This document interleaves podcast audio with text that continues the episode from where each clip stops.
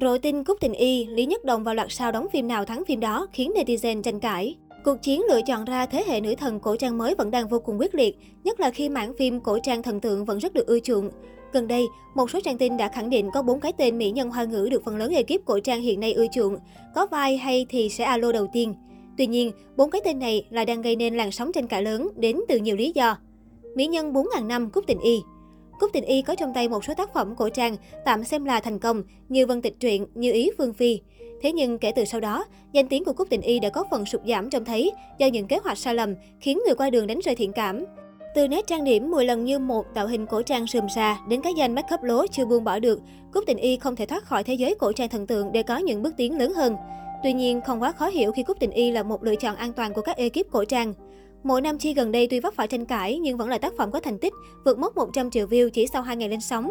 Phim cũng chiếm đóng bảng xếp hạng ngày và tuần tại vị trí quán quân, chứng tỏ vẫn có không ít khán giả quan tâm đến phim mà cô nàng này tham gia. Lý Nhất Đồng, nhân tố gây lú nhất khi đóng phim nào vlog phim đó. Lý Nhất Đồng chính là cái tên khó hiểu nhất trong bộ tứ đang được điểm mặt trên Weibo. Trong năm 2021, cô nàng có số lượng dự án tham gia và được lên sóng nhiều không kể xiết, thế nhưng chỉ được cái lượng mà thôi.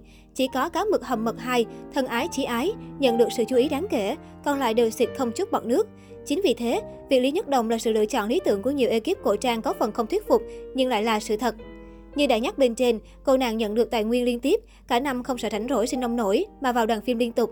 Chỉ là Lý Nhất Đồng thiếu một tia may mắn, một vai diễn thật sự bùng nổ giúp cô nâng tầm danh tiếng mà thôi. Viên băng nghiêng, bản sao Triệu Lệ Dĩnh chưa có thêm thành tựu gì sau lưu ly Mỹ Nhân Sát. Chỉ cần một cú hit như lưu ly Mỹ Nhân Sát, Viên băng nghiêng đã trở thành cái tên được săn đón hàng đầu trong lĩnh vực phim cổ trang hoa ngữ.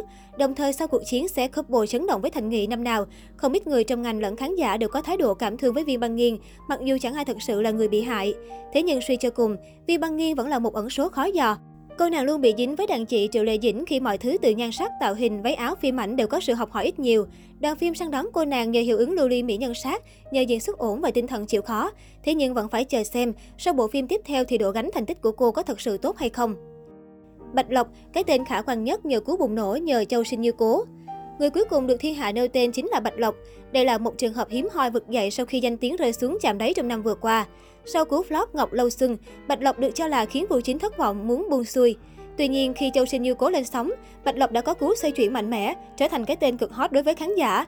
Vì vậy, không có gì bất ngờ khi sau Châu Sinh Như cố, Bạch Lộc được vô số đoàn phim gửi lời mời, nhất là ở mảng cổ trang. Sắp tới cô nàng sẽ tái hợp La Vân Hy ở trường Nguyệt Vô Tẩn.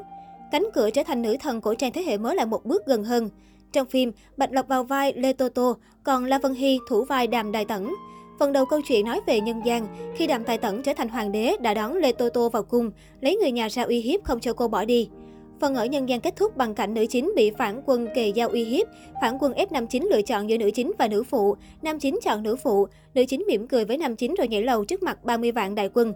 Nữ chính không còn, nam chính bắt đầu sau một đêm, hóa điên dại, tàn sát vô tội vạ.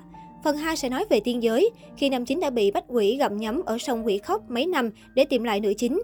Cả hai vượt qua nhiều sóng gió ân oán tình thù mới quay trở về bên nhau. Trước đó, Bạch Lộc từng có phân đoạn nhảy thành vô cùng ấn tượng trong bộ phim Châu Sinh Như Cố. Việc cô tiếp tục nhảy thành trong phim mới nhận được nhiều mong ngóng của khán giả. Nhiều người tin rằng đây sẽ là phân đoạn cao trào của bộ phim.